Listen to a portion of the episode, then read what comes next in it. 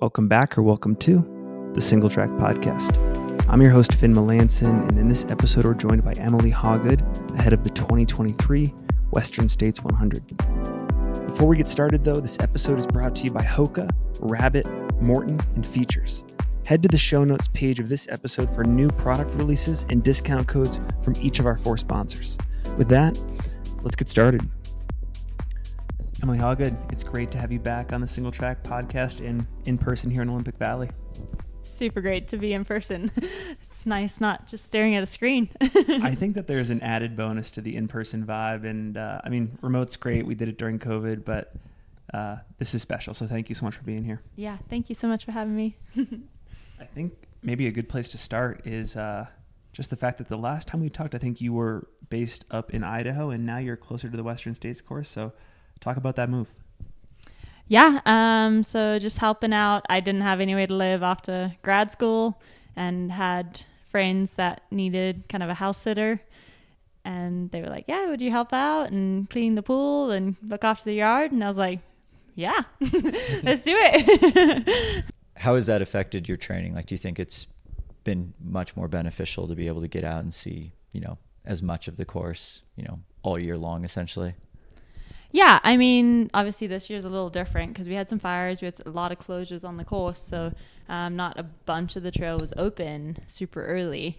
Um, but last year definitely saw all the course before the race, and that was really cool. And I think even more than that, just it's really become home trails and home community like I know the people out here now and even running, you know, just a casual Wednesday run and you run into people and you know who they are, they know who you are.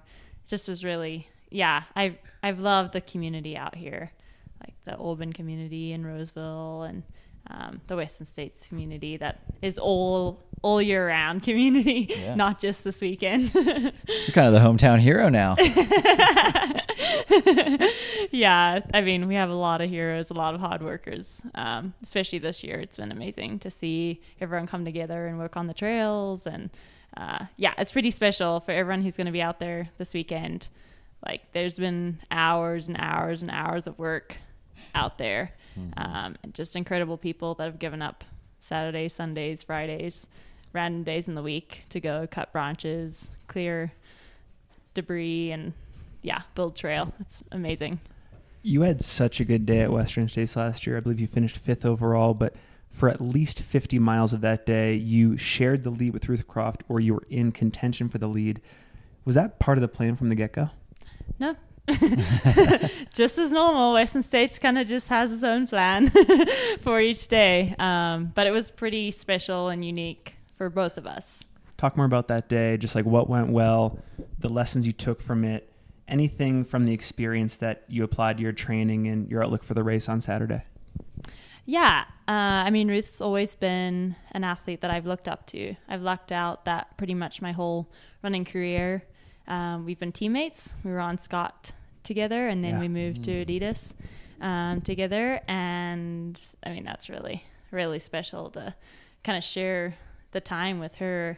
Um, I've always, you know, looked up to her, and suddenly we got to run side by side um, and both kind of have little lows and during that time and help each other through. And we just kind of clicked into okay we're here together we're gonna work together and move together yeah. and check on each other like hey you're taking salt? You got some water in there?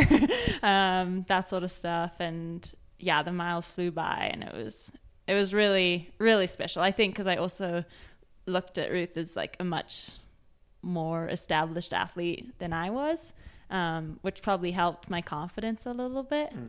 Um, even you know since that race racing, I've been like, oh, it's like really cool that you can put yourself in that position and race mm. with the great Ruth Croft and others. I was going to say, were there any things that you learned about yourself that day in terms of capacity, capability, stuff like that? Um, yeah, I think believing in yourself. You know, um, it was special to know that like you can guide someone as much as they can guide you.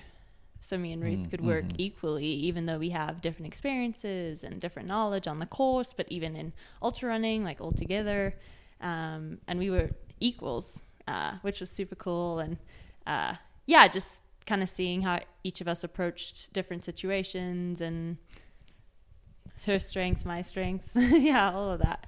So looking, it's yeah, it's funny. It's like yeah, you can run Western States multiple times, and it seems like every single year it's a different race. Um, Mm-hmm. especially this year with how much the course you know has really changed.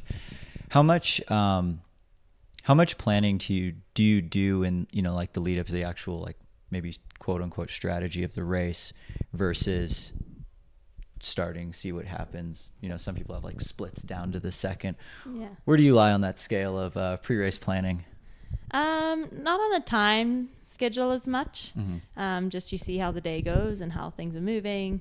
Um, but I like having my own personal race plan and trying to just kind of shut out everyone else. Um, not, you know, to ignore that they're there, but just to make smart decisions for obviously I know where my training's at and what I've put in and the knowledge of the trail I have and kind of where I want to have legs or don't want to have legs or um, and kind of that sort of stuff is where I go down to nail. But then, as always, in 100 miles, there's stuff that gets thrown in your bucket. And sometimes it's good stuff, like you're like, oh, I have legs here and I can really roll, or it's bad stuff of like my stomach turned. I have to figure out what I'm gonna do from here on out.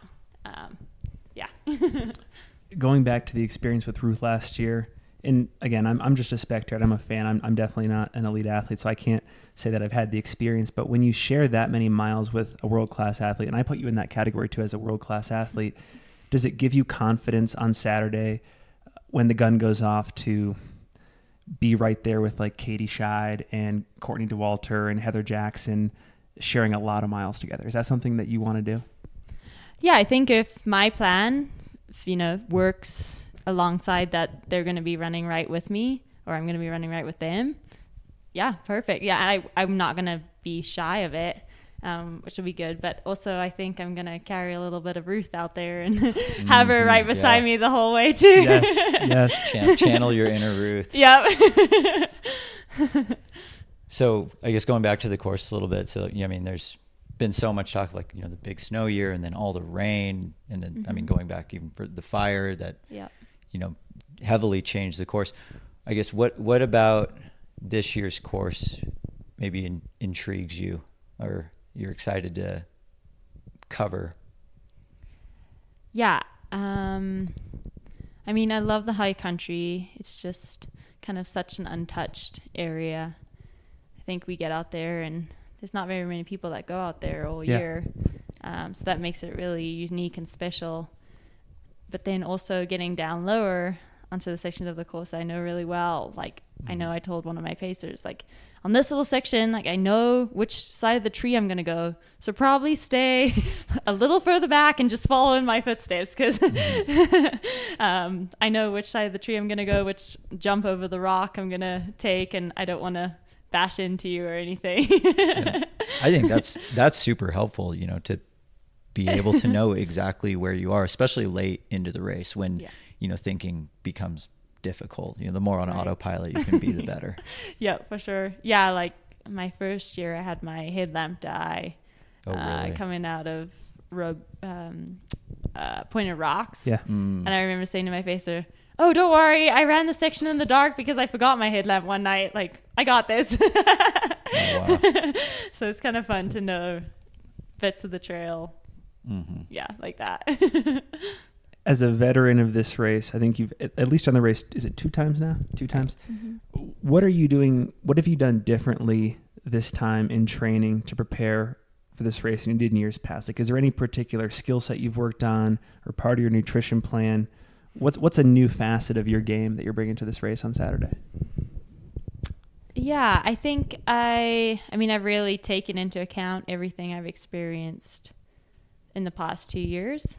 Um, kind of grown as an athlete more. I mean, even I think just the confidence side and the like self-belief out there and even just trusting in my training.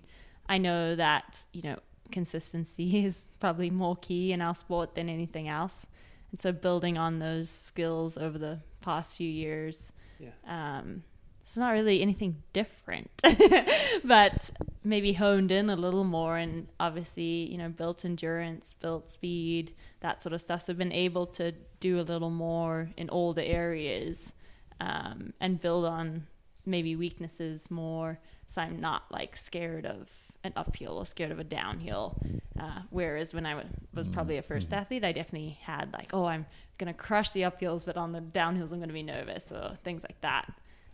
maybe a bit of a weird question, but on the self belief part of this whole thing, is growing your self belief more important when it comes to like getting to the start line feeling good, or is it something you find that you utilize most like deep into the race when you've hit a low patch? Like where does that where do you find that most useful? Yeah, definitely deep in the race. You know, we were joking the other night that we want to get to 50 miles in and then the race starts and you know, you know, you know, you have to dig deep and find out what you're made of and what everyone else is made of around you and that's where kind of the magic happens of ultra running. Mm-hmm. You got anything else? I'm I'm ready to continue on with our, our single track HQ tradition.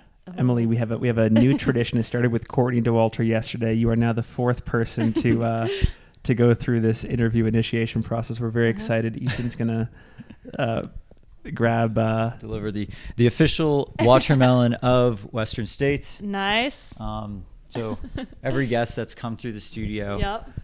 we will have them do two things.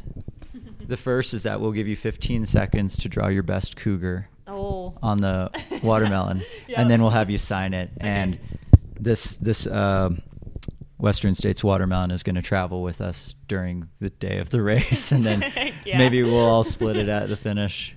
Perfect. I have a slice of watermelon. Let's find you, find you a good spot. No, no peeking on you know, some of the other ones. Yeah.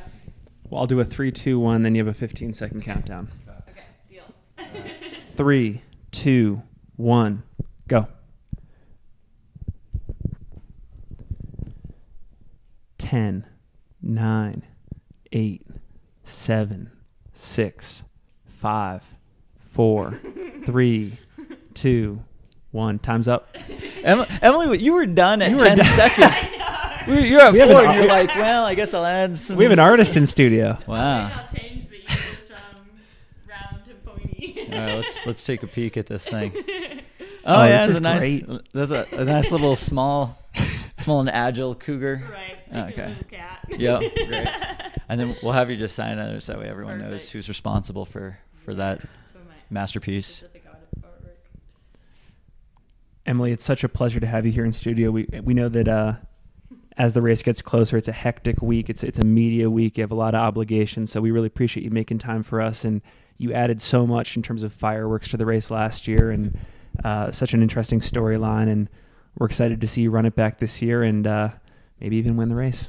Thank you so much, and I think I just want to take the opportunity to say thanks to you guys because it's very it's an honor to, you know, people say like, oh, you're so busy on race week and everything, but I hope more athletes realize like it's a privilege to earn that time, and we really appreciate you guys getting us on and sharing our stories, sharing our time, and sharing this journey with us. So thank you. We're not Thank you. worthy. we are not worthy. We are not worthy.